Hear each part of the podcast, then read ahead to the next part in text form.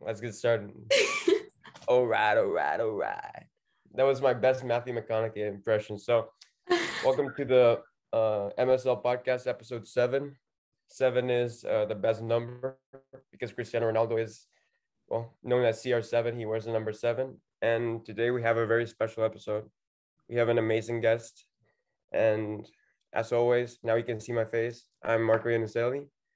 Yeah, and you forgot to introduce me. It's Amalia Wompa. Sorry, I was distracted by looking at my face. Sorry. Um, right.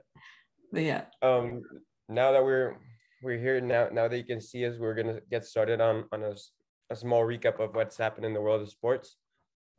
Um, yeah, look, I made a list on notes of transfers that I gotta cover. So, Lewandowski from Bayern Munich to Barcelona, 50 million plus bonuses. He's a star player at Bayern. Well, he was a star player at Bayern, the star striker, but he's getting older. Bayern sold him for a profit, and yeah, Bayern then signed De Ligt from Juventus for 73 million dollars, um, plus bonuses, and then Koulibaly went to Chelsea, 41 million dollars.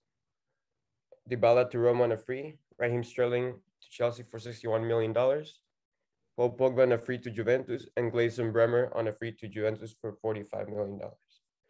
So that's what's happened in the world of soccer. Um, Wait, what are the bonuses if it's already 73 million? well, they they give bonuses based on performances. So, um, say you win a Champions League or you win the the league, you they pay you like a bonus. Say like, in the league's case, it's probably gonna rise to like 80 million. So it's it's gonna be like five million bonuses. And in the case of Ro- Robert Lewandowski to Barcelona, there's, I think it's um certain bonuses that, that are gonna be added at the end of the season. So if he completes the season, they're they're like the easy bonuses, and then there's apparently like a hidden bonus in in the clause that says that if Bayern don't um don't report the the fee as 60 million, they're gonna pay them like 10 million extra. So because does, Barcelona is basically broke, so they they want to make it as they don't want to make it as suspicious as possible when when they're making transfers, which So is weird. 53 million dollars get distributed among the whole team or is it just one person?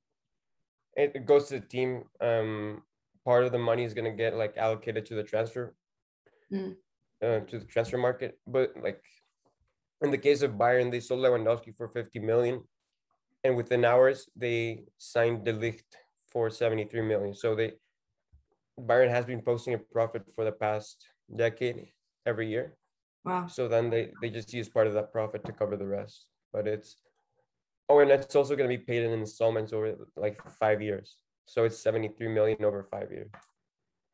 Hmm. Wow. Yeah, there's so much money involved in sports now. All right, you do the math. 73 divided by four years. It's a lot of money. Seventy three divided by four. I'm not gonna check my phone and, and use a calculator. I'm not doing that right now. we are Eisen Bros, so we don't really take math classes. 80, 18.25 million per year. All right. Okay. Man, it's not that much. It's not that much. I mean, Whatever. Under it's the rug. just pennies on the dollar. Yeah. Um, and then there's also like Formula One this weekend. It's back in France. I'm really excited. It's the home race for um, Esteban Ocon and for Pierre Gasly.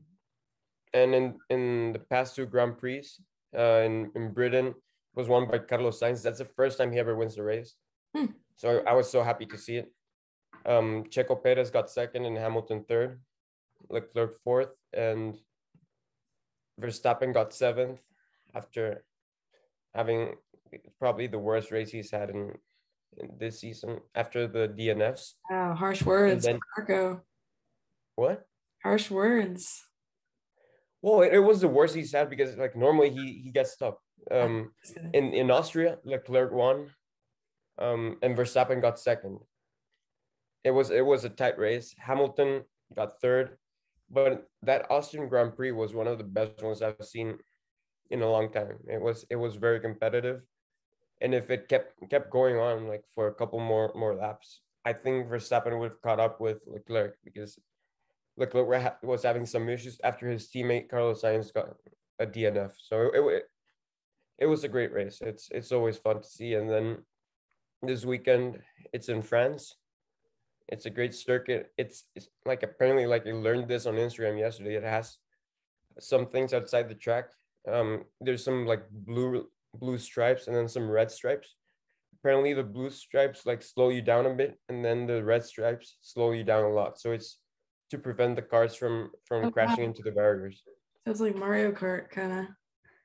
Yeah, like it's it's is a really really nice sport once you understand it, or like once you watch the Netflix series because like mm. with ever since the Drive to Survive Netflix series released, people are just turning tuning into that and they're like, you know what, it's actually like a cool sport. And then the viewership just went up massively.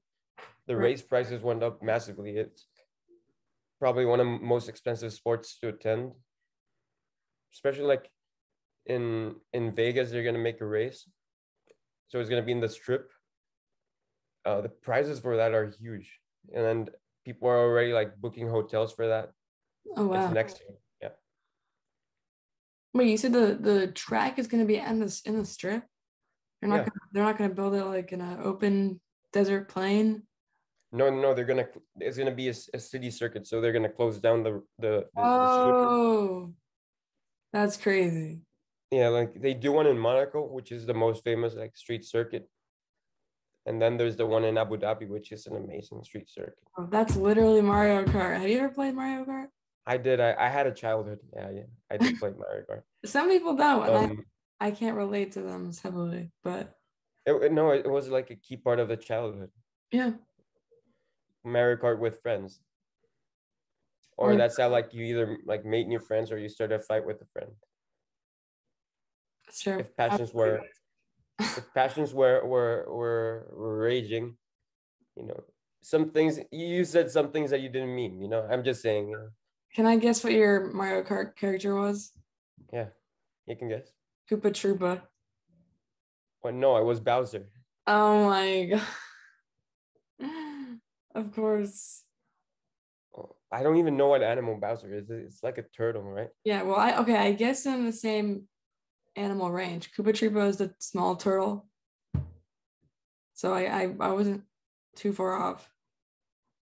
And and my my most hated character was probably Wario. oh my god. How about you? Yes. Luigi. Bro, no. I either did Yoshi or freaking um Princess Peach. If that if that tells you anything. Princess Peach and then, and then I was Princess Peach one year for Halloween, but the dress was like when I was like little, but the dress was too long that I kept tripping over it and literally slammed me into the ground. So I would just like sort of it, it was it was not a good Halloween. No, my definitely my favorite Halloween costume was when I dressed up as Remy from Red Ratatouille. Yeah, that picture is so good. I'm gonna put it on the screen. Okay. I'm going to watch. I'll put a picture of me there, maybe if I can find it. Yeah, it's, it's it's probably one of my favorite Halloween costumes. Although it was way too hot, like it, it was it was a yeah. really hot costume. It was like a Disney mascot costume for like a six year old. It looked insane. Yeah, and and we were like in, in the Miami. playground with and you're in Miami. Like it was kind of not as cold. No, no, no. It was in El Salvador, which was also hot. It was oh, back when I lived in El Salvador. I was a little kid. It was it was such a long time ago. I think I still have the costume like in some box somewhere. I hope because that was a sick costume. Oh, speaking of yeah, races, Marco and I have this is a sneak peek. Marco and I have signed up for the Spartan race coming in November in Boston, which I just realized like it isn't even in nature. Like it's literally in a stadium. Like your background, like they're making the obstacles. Yeah. It's gonna be like Blarney. Like it's literally gonna be that. Yeah, there's gonna be a lot of mud. We we gotta go up up and down the stairs. It's yeah. So fun. I'm so excited. So look out I'm for preparing for that mentally and physically right now. I'm more prepared for it mentally than physically. I'll say that we, we got it. I'm prepared. Well, I, I mean, I'm not running through mud yet, but when when we get back to UMass, we're gonna go. Uh, How are we gonna? Okay, how are we gonna train for that in mud? we're gonna go to you know you know the grown up Boy Scouts, the ROTC.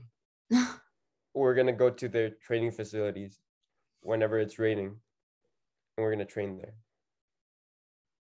or whenever it's raining, we can run up Mass Ave. like We five. could do that, uh, but um, we definitely we're definitely not jaywalking. Nope, we're not doing that. Did you know though this that they're building new dorm- dorms right on Mass Ave, and it's gonna be a climbing gym in there. Oh yeah, you told me about it. Yeah, This is that's, any, that's gonna be really cool. for any UMass students watching. That is soon to come. But I wonder when we go back if it's gonna be like built, because they had the whole summer. They don't start working on that. They know time's passing. So Yeah, and and and, and there's there's a, a huge demand for dorms. So I know then I can transfer out of my econ triple and go to a nice new air conditioned dorm with a climbing gym. air conditioned. Yeah, I've heard that some of it's air conditioned. Oh, but what about Wendy?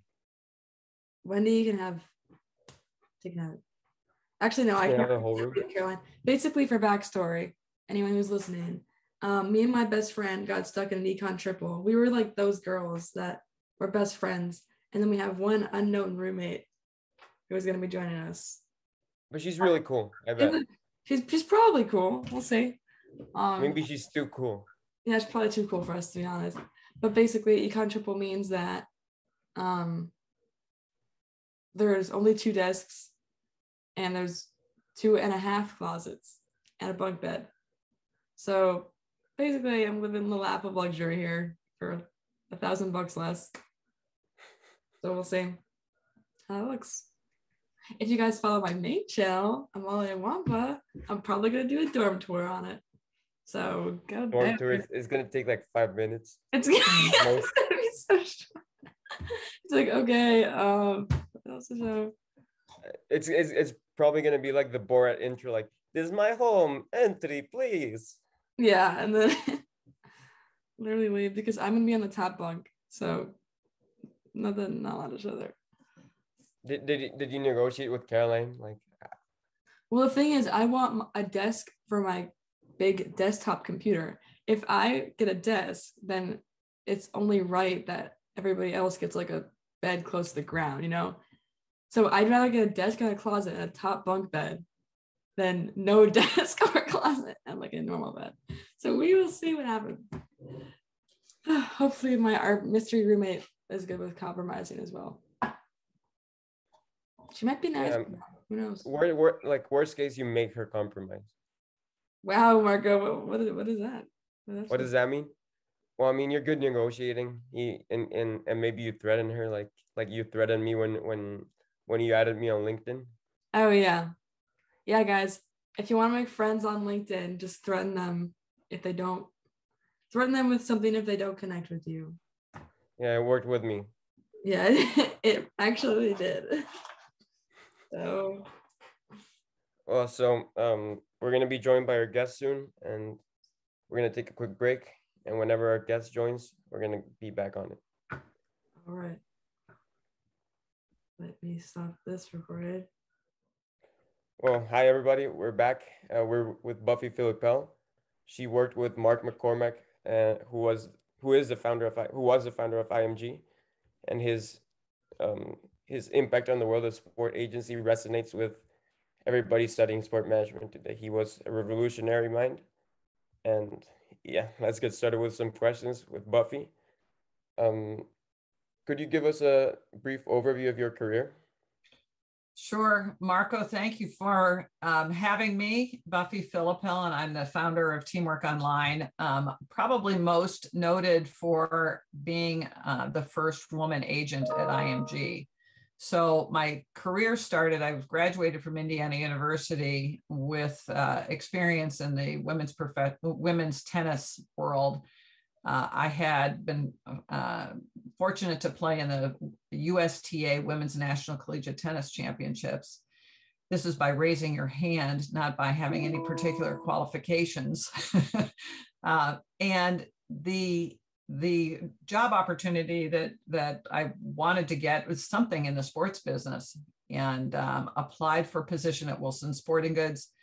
After a couple of, of turn downs, got a position uh, offered. It got two positions offered, one in sales and one in uh, the promotions department, which actually is is the sponsorship department, otherwise known as the sponsorship department now where we would be responsible for putting tennis rackets in the hands and tennis tennis balls in the ha- hands and places of influential people so that they could uh, um, they could demonstrate that playing with our products makes them win events um, or that we're championship quality products.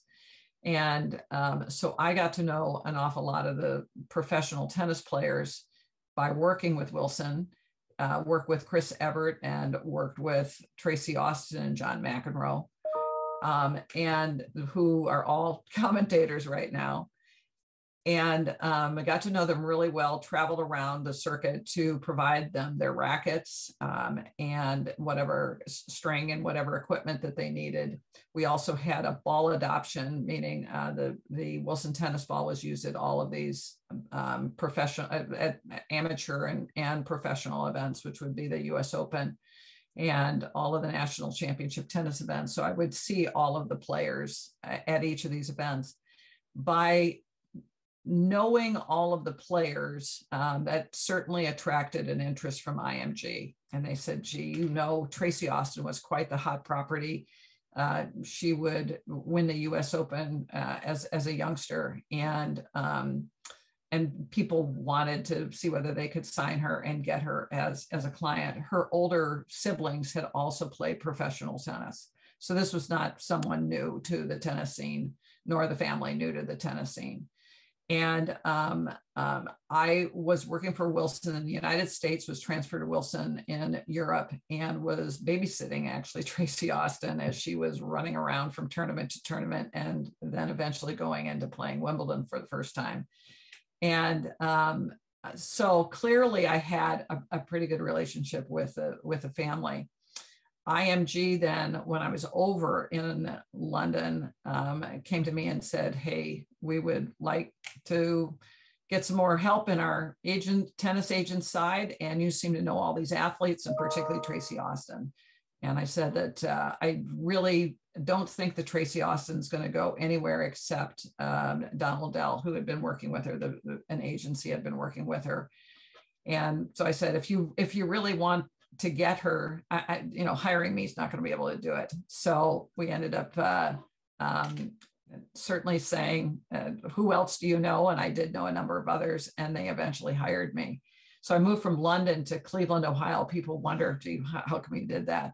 So worked at Wilson and then worked at IMG. And then from IMG, um, I, I um, started doing agent work and um, really trying to reach out, meaning to reach out to people and see whether I could help help land them as clients. Eventually, did landed uh, a couple of NCAA championship women championship players, and and then uh, kind of the crown jewel at that time was I landed Andrea Jaeger, was the heir apparent behind Tracy Austin. She was, um, I think she was I don't, probably about eight, um, I don't know, 16, 17 years old or something like that. And she was ranked number three in the world.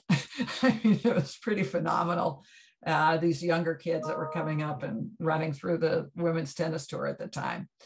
So, um, and then from IMG, um, I um, got married and um, ended up moving with my husband over to Italy and um, did what I was was actually educated to do, and I taught physical education in a uh, American school in in uh, Turin, Italy, and coached a girls basketball team. Uh, all these Italian girls, uh, all all talking in Italian while they're playing basketball was a little bit uh, different, and um, and then coming back to the United States and um, joining Korn Ferry International. Um, it was an executive search firm. I was trying to figure out how to get a job in the sports business and didn't know how people got jobs in the sports business.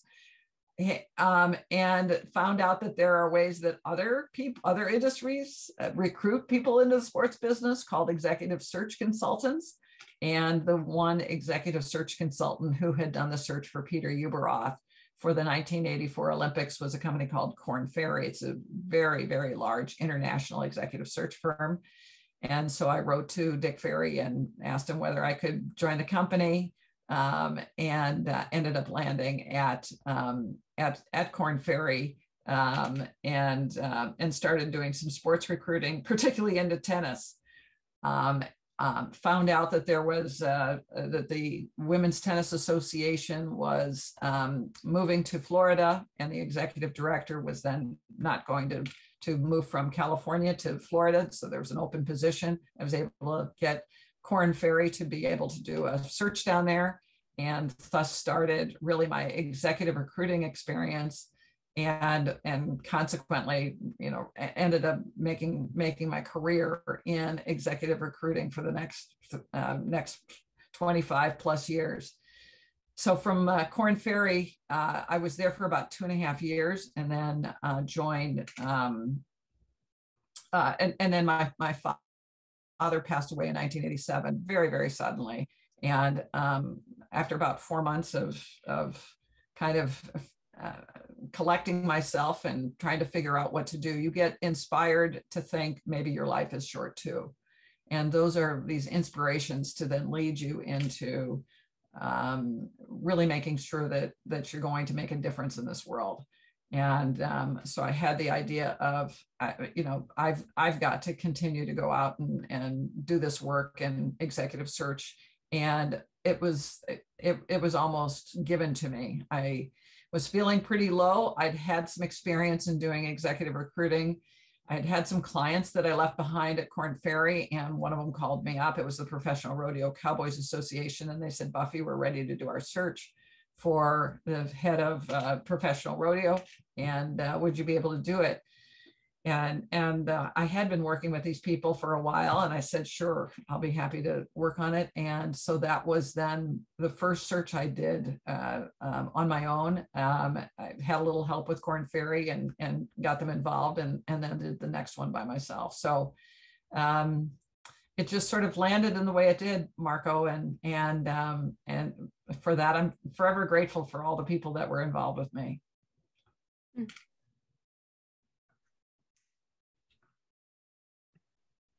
Um, so the next question is, what was one of the most memorable interactions you've had with Mark McCormack?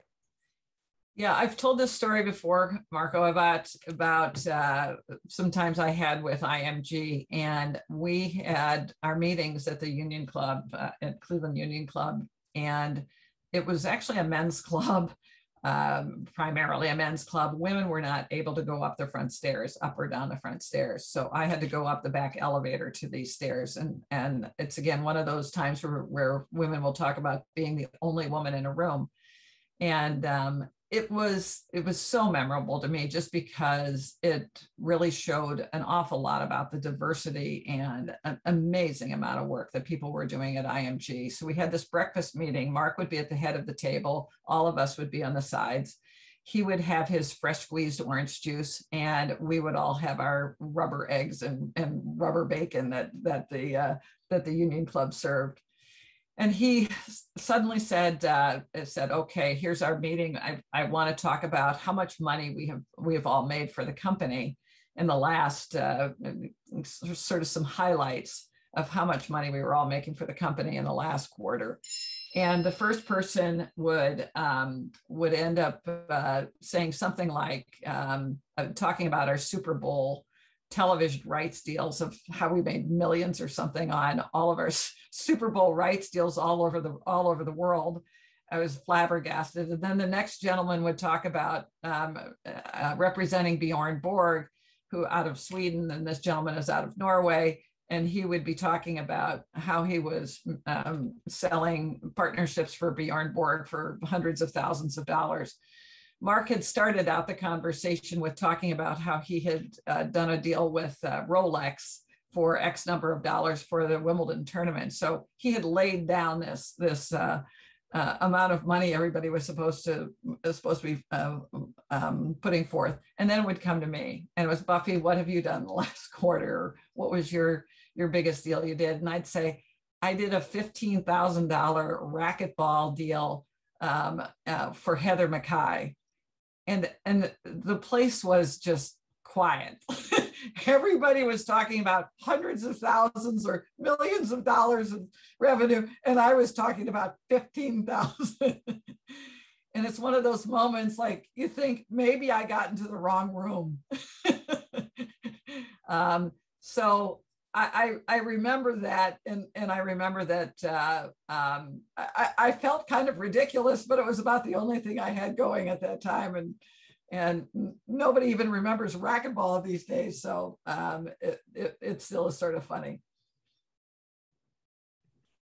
Uh, yet you you've learned a lot of leadership lessons from Mark too, and, and his his way of time management, uh, which I read in, in the book, what they don't teach you at Harvard, is is something that really resonated with me, and and his professionalism was was amazing. Yes, I think that he certainly showed me a leadership style um, and and what does a leader do the company was growing immensely at this time and having offices and all over the world the first thing that that i noticed we didn't have emails we had inter-office communication and you would get an, an inter-office communication of mark mccormack's schedule and you would just see all of these places all over the world um, it, it, worldwide travel was okay, but it, you know, I mean, it wasn't as extensive as as it's kind of been throughout the last 20 some years. And he was traveling to each one of these offices and meeting with CEOs and and that was pretty amazing that he had his schedule all light, laid out for the next 30 days. And he even had his schedule organized for how many minutes it would take him to get from his office down to his car. And he would he would add in how many minutes it took for the elevator to open up, how many steps it took to get from his office to the elevator, from the elevator downstairs, how many steps outside to the to the uh, outside to his car, and then how many minutes from the car to the airport. I mean, he was incredibly detail organized. He would ask us, and, and this was this was real interesting today. And consider again, we don't have computers is that we would have to provide him, as the agents, provide him once a month every single phone call we made and what we talked about in every single phone call. So he had track of what deals were potentially coming in, how much were you selling them for, and he could make comments back to you and say, "Gee, I think that's too low," or "Have you thought about uh, selling selling this this client for this?" It was Im- amazing that we did that um, and that he had all of this information and he read it all and commented it all. Again, you can see all of this through computers now, but it was uh, fascinating that that he was into so much of this detail, and um, and I think that it helped us figure out what we were doing too. So really amazing man, uh, things that I learned from him. Wow, that's just incredible hearing all the detail oriented um, things that he did. Um, I don't know if any of us can really copy copy that to the extent that he did. Uh, but the next question is, what is the biggest misunderstanding people have about the world of sport agency from your perspective? Um, uh, Amaya, thank you so much. Nice to nice to have you on this podcast too. And and I I think that there the the Jerry Maguire movie is uh, rather rather inspirational to an awful lot of people and I, I don't know do we want to be more like just tom cruise i mean he's a pretty pretty interesting guy the misconception is um, is that it is what that movie movie is i would say that it's an awful lot of babysitting um, you're talking to all of these athletes and what tends to happen is that you get rather pulled into their orbit. Um, uh, it all of us may have, or maybe some of us, not all of us, but some of us may have an inclination. Gee, it would be fun to be famous. And when you're around famous people, you understand how lonesome that world really is, how protected they need to be because of how many odd things that are going on. Um, Andrea Jaeger uh, had death threats to her at the US Open, and she was a teenager. Could you imagine being a teenager and going to an event and, and having credible death threats on you? Um, she would have people that would send her diamond rings from all over the world and want to marry her. They don't even know who she is. So and and you're you're getting this kind of distorted view of what the public is. I was behind um, a player at at a, a, a women's tennis tournament and they liked her so much they were throwing pens at her to sign things, throwing pens. I mean, this was this was actually, I mean, you can get hurt this way. And and so you protect yourself. And as an agent, you get kind of brought into a lot of these things that um, that they do try to protect themselves, and you're part of that sphere. It was actually refreshing not to be around this because you actually had a real life. You could get on an airplane and no one would know who you are. You could go to a, a, tennis tournament and no one would know who you are. It it it actually was more refreshing. So as much as it seemed kind of neat to be one of those folks, um, in the long run, it's kind of nice to be a bit anonymous. Yeah, I, I could totally see that. Everybody kind of wants the top, I don't really know what the top entails. So we just see that over and over again, um, no matter what genre of fame it's in, music or sports. Right. But one of the last questions is what are some of the skills and habits that can help sport agents thrive, especially women? I feel as a fellow woman. Um, I think from the the experience that I learned is what what experience did I take away from that time that could be helpful um, to any of us in the sports business. One is it was terrific when I walked into their offices there. I had worked for Wilson Sporting Goods and I was responsible for giving tennis rackets and and trying to identify top players. And we would just give them the product, uh, the amateurs a product, or we would actually pay them some money and give them product, negotiate that. On this other side, I had to generate revenue. And this was very new to me. And um, I, they said, here's a desk, here's a phone, make something happen. Huh. huh. Okay. And surprisingly, I never sent an email out because, of course, we didn't have emails, but to get the word out that I'd actually gotten this job to the people that I knew at Wilson Sporting Goods. I mean, I think the word got out there when I showed up at the US Open now with a with a group of people from IMG and saying I've taken another job. But the point was here's a desk, here's a phone, make something happen. Was really the best thing in uh, in in anybody's career in sports. Uh, being an entrepreneur, that is what's so fantastic about the industry. Here's a desk, here's a phone, make something happen. And you basically have to think of how do I generate revenue to pay for myself? How do I generate revenue that could pay for somebody to work for me? Let's use some pricing schedules of what I've learned at IMG were prices they were giving. So that seems to be some knowledge of pricing schemes. And can I make some money? Uh, fast forward that to Korn Ferry, I learned how to do executive recruiting by here's a desk, here's a phone, make something happen by talking to people with tennis to say, I'm out there. What's great about executive recruiting is every time you're calling somebody to be able to ask them, Are you interested in a job? You basically are selling. Hey, by the way, this is what I do. So it had a built in mechanism to be able to sell. And I could then sell my services by telling people I'm doing a search for someone else. Here's a desk, here's a phone, make something happen. When I left Korn Ferry, I was back in that same place and I had to make something happen. here's a search I'm working on, make something happen. I use the numbers that I was aware of at Korn Ferry for search numbers, and then I charge either something similar or a little less to beat the market.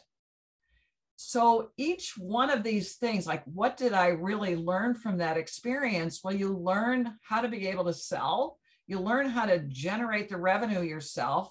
And particularly for women, I mean, I had a young son and I could do this from my house and I could do it from a phone and, and it didn't matter. Use the mute button when he ended up crying. um, and, and so those are the skills that I think many, many women can benefit by. Here's a desk, here's a phone, make something happen. And uh, I think, well, it was great to see how you've learned from, um, from your experience. And that's, I think that the, the biggest teacher in, in the world is experience. And once you put yourself out there and you start working, that's where you start learning from, from doing a lot of the activities that in, in this case uh, have to do with sports agency sales skills. There, I think there, there's something that's universal about them that you have to know how to sell an idea in life. And then in sports, you actually have to sell concepts. You actually have to sell um, things that rev- uh, generate revenue. So um, one of the last questions I want to ask you is, how did Mark McCormack change the world of sport agency? Um, I think, well, first of all, I think he's just an incredible human being of, of what his vision of, um, uh, of the world of sport, he actually took it uh, looking at uh, entertainers or, or suggesting that, that, um, uh, that sport people could be um, heroes and, and in the same vein as, as entertainment people. Um, I think that he uh, he clearly was competing with Donald Dell at that particular time. And there are stories that, that he ended up trying to offer Donald Dell a job to work for him, um, to have this one agency. Um, but the, the, the lasting imprint is, is events, um, is, is, is highlighting that, um, that, that these, these particularly high skilled athletes provide an entertainment that people want to pay for.